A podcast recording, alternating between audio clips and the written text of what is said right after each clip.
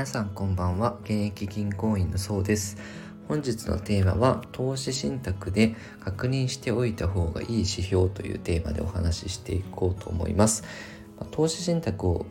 ね、選ぶ時に、まあ、投資信託といっても種類が6000本くらいあると言われてますんで、まあ、商品ごとにいろいろ状況って異なるんですがその中でですねまず見ておいた方がいいポイント今回は一つご案内しようと思います。それがですね、純資産総額っていうところですね。で投資信託の規模を表す指標なんですけど、純資産総額を簡単に言うと、ファンドに組み入れられている株式や債券などの資産の時価総額のことを言うんですね。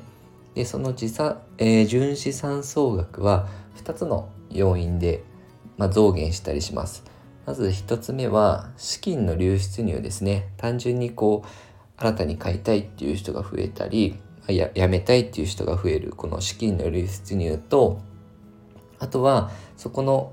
株式とか債券組み入れられている株式債券の評価がこう上がったり下がったりすることでまた純資産総額も変わってきます。で一般的には30億純資産総額が30億を下回ってくると運用するのに支障が出てくると言われてるんですね。あのある程度解約が続いてしまうと、えー、ファンドの方も現金を渡すためにある程度こう現金化をしておく必要があるので新たに投資したいって思ったとしても解約が続いてしまうと資産がこう買うことができないんですね。であとはそのえー、投資信託には信託期限というものがあるんですけどそれよりも早く流出が続いてしまうと運用が難しくなって繰り上げ償還といって本来であればあと5年運用するんですがちょっと早まって償還してその時の時価でお返ししますよっていう風になってしまうリスクもあるので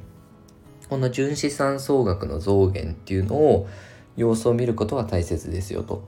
でじゃあどこでそこの純資産総額の推移って確認できるのかというと、えー、モーニングスターのサイトを使うととても便利です。であの単純に純資産総額の増減だけじゃなくてお金の解約月次流出入額っていうところをファンドを選んでですね月次資金流出入額っていうところを押すと、まあ、今流出してるのか流入してるのかっていうのが一目で分かりますのでそこをチェックしてみるといいかなと思います。えーと、やっぱりあのまだ始まったばっかりの投資信託で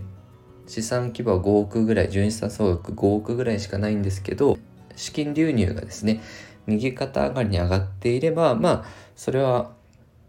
えー、悪いものではないかなと思うのでただその今まで100億ぐらいあった投資信託が50億になって30億になってってどんどん流出が右こう続いているような商品は